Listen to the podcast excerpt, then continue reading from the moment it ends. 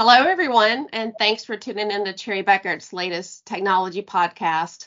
My name is Dixie McCurley, and I lead the firm's client accounting services. For clients that don't want to do their accounting internally, they outsource to us.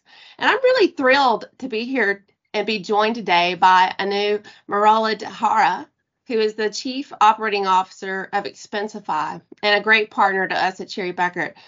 Um, Anu and I were invited to host this podcast episode as part of the short series, which is focused on the year of efficiency and what it means for technology companies. So, Anu, thanks so much for joining me. Pleasure to be here, Dixie. Thanks for having me. So, as a quick background, just for those who may not be familiar with Expensify, your company is a payments super app, and it simplifies how people and businesses manage money and track expenses, invoices, pay bills and more, right? That's correct. Yeah. Our entire mission statement is about returning time to our customers because no one really wants to spend their time doing their expenses or really reconciling their books. What you'd love to do is spend more time with your family, with your kids, with your dogs, what have you. And we try to automate as much as possible, put control in your hands, and sort of return your scarcest asset back to you. Yeah, and while Expensify's fun- functionality is really fantastic, what I want to get into today is how gaining efficiencies, um, such as using a product like Expensify, can actually lead to empowerment of a company's employees.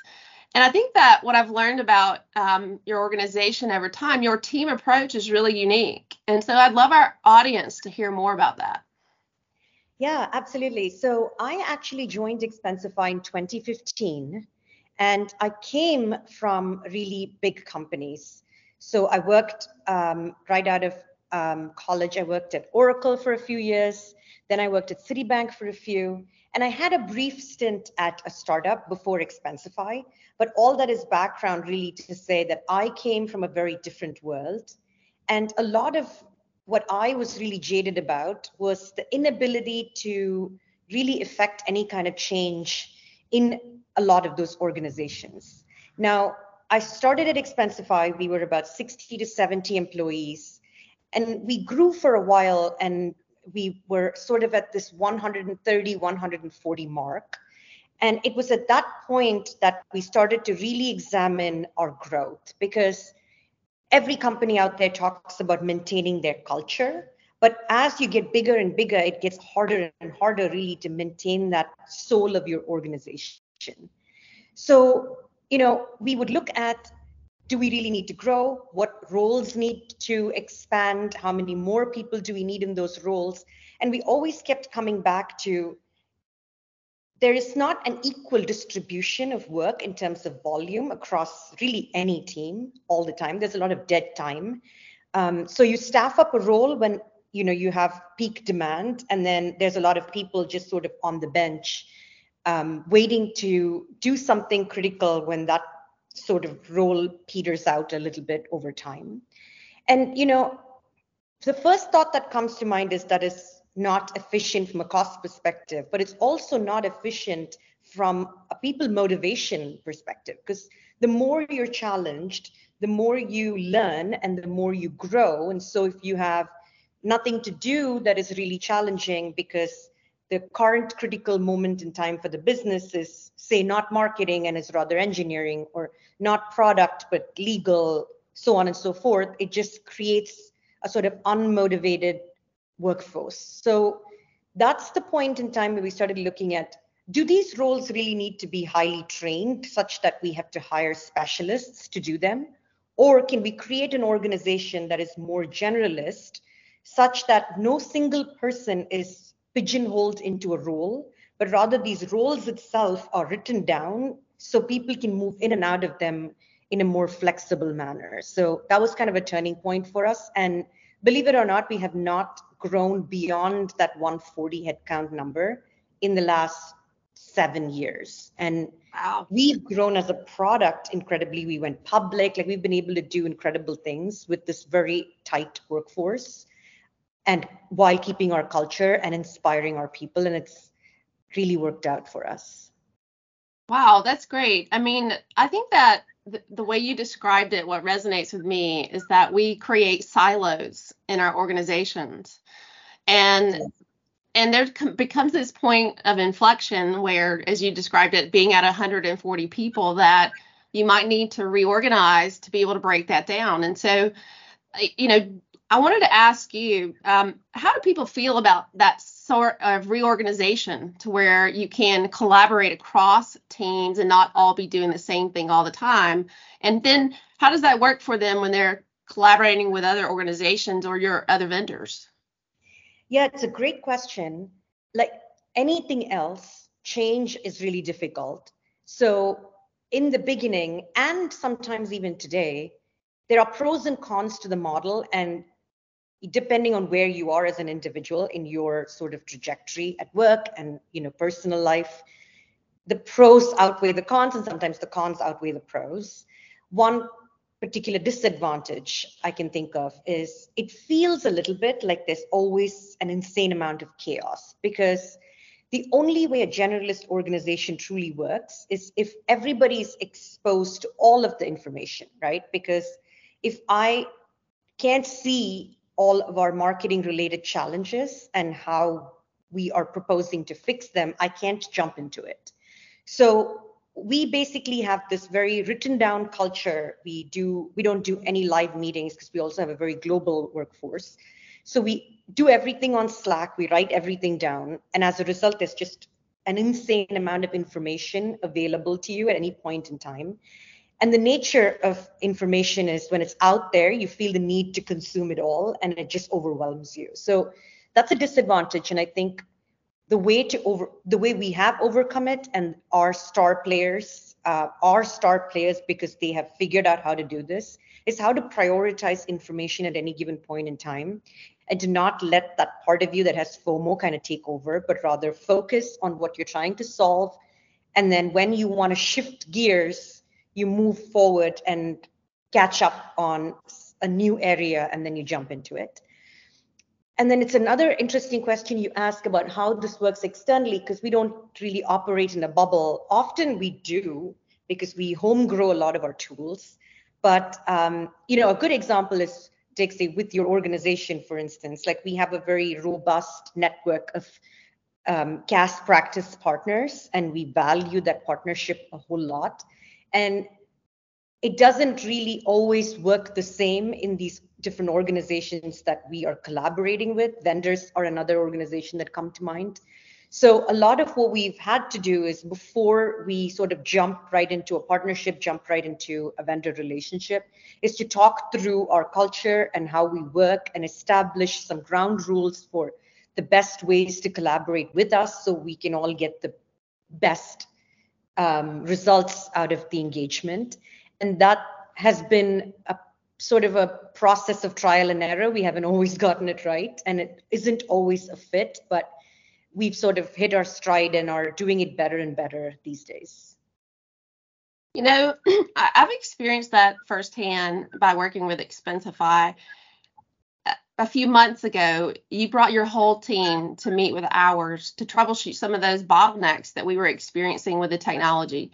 And when I think about your email inbox, it resonates with me just that whole chaos, right? So, oh, how do we do that better? How do we get rid of that 55 email string and make that investment in bringing the team in to be able to collaborate? And so, what we did in that meeting, which was just a few hours, was that we didn't have that one bottleneck of the one account executive. We didn't have the one bottleneck of the sales organization that's represented us for years and helps us when we add clients. And you also joined us. And the fact that you were able to listen to what our biggest pain points were in terms of chaos to be able to fix one thing, it took us a couple of hours to mm-hmm. get to the root cause. Absolutely. Which is what I've been consulting with clients for years on. But when we got to the root cause, you said, you know what? I think we can have this fixed in two weeks. And that meant a whole lot to me about that flexible team environment. And that's a lot about what i think about the year of efficiency is it it's not just bringing the team to meet everyone to talk to each other to have 50 emails that become clear. What it is is an investment in the future. And so what's the part that can be done fast? We did one thing fast. It gave us some capacity to then look at the next thing and then create a roadmap of improvement. And so that to me is how you continue to get to scale is by collaborating not only with your your team but also with your partners. And that's a big part of what we do. So in terms of that flexible team environment that, i think that's what we're able to do together in our partnership. I love that. That's super powerful. And we are also trying to build like you know the interaction model you just described where we are not going back and forth on an email but rather sort of identifying what needs to be done, who needs to do it, and then one, once that person has done it, what happens next? We are trying to build this into our product itself. Um, one way that we're doing it, we call them tasks. We have this new product we're coming out with. Um, it's going to be a more chat centric and not chat for the sake of it, but rather to enable more efficient collaboration across the various parties that manage a financial process at any given company. And what we're building into it is this feature called tasks. Because if you take a finance process for a company, there, uh, there are the employees, then there are the approvers and admins of the company, and then there are accountants, which is where you guys sit. And every point in this layer, every part of this layer depends on a layer beneath it to complete some work so they can be unblocked and close their books. So we're trying to build all of that into this tasks feature. So at any given point in time, you know the entire process and it's written down, and you know where in the process you are in that given period and who is that specific step blocked on and how do we enable them to get it done? How do we enable transparency for everybody downstream? And our hope is that what we've been able to do as an organization we can bring into our product and make available to all of our customers and all of our partners. Yeah, I mean, you've talked earlier about culture, and that's one of the things that we look at when we choose technology partners for me, some of the things that we've learned about how you provide support to your customers like us um, or partners like us is that you launched concierge a few years ago. And in us having to learn how to work with that you know we've been able to realize oh we actually support our clients quite a bit often many times a day especially several times a week and we're learning those things too. When you say task, that resonates with me that oftentimes we must assign a task to our client if we need them to give us something, or if they need a mm-hmm. task from us, we must do something for them. And so the way that whole communication works is really, really, um, we've done a good job learning from each other how to do it better. And so that's one thing I wanted to talk about are what do you see as some of the other benefits offered by some of that technology that we've talked about and other technologies that are designed to create efficiencies. And so my my next thing is how do we look beyond the software and the products to do that? Yeah, so you know, we've often at Expensify someone that's worked here for say 4 to 5 years is sort of considered a newbie. And I've worked here 8 years, so I've sort of forgotten that that's not the market norm. And when I say I've worked here eight years and people's eyebrows go up, I'm always like, oh, actually, yeah, that's a long time to work somewhere. And I think about that and I think about why people stay as long as they stay and how come they don't have this wanderlust to go elsewhere. And I think a lot of that comes back to being challenged. Now, this model helps us, you know, be efficient. The software tools help us be more efficient but it's beyond the tech and it's beyond the cost savings and it's beyond our ability to maintain a tight small team. I think it goes to each individual person's ability to not be pigeonholed to feel empowered to solve problems to even know the existence of problems and sort of throw their hat in the ring. And that's what keeps them here because as you're growing you're motivated and you bring that sort of inspiration to work every day. Nobody works on their vacation day because they have a chore to complete, but a lot of people will wake up on a vacation day and say, you know, I want to just check in on that voluntarily because they're just motivated to do it. And I think this model just empowers more people, and that's what keeps them here and keeps them motivated. And I think that's a very big advantage of doing it this way. Yeah, I love that. I think being curious about things and getting constructive feedback is so powerful. Um, one of my favorite books I'm reading right now is Radical Candor, and it talks about how can we open ourselves up to that level of constructive feedback. I think that's one of the things that you you guys do at your organization, and you especially as chief operating officer, you answer my calls when I talk about we must have this thing fixed now, and we we work on it together.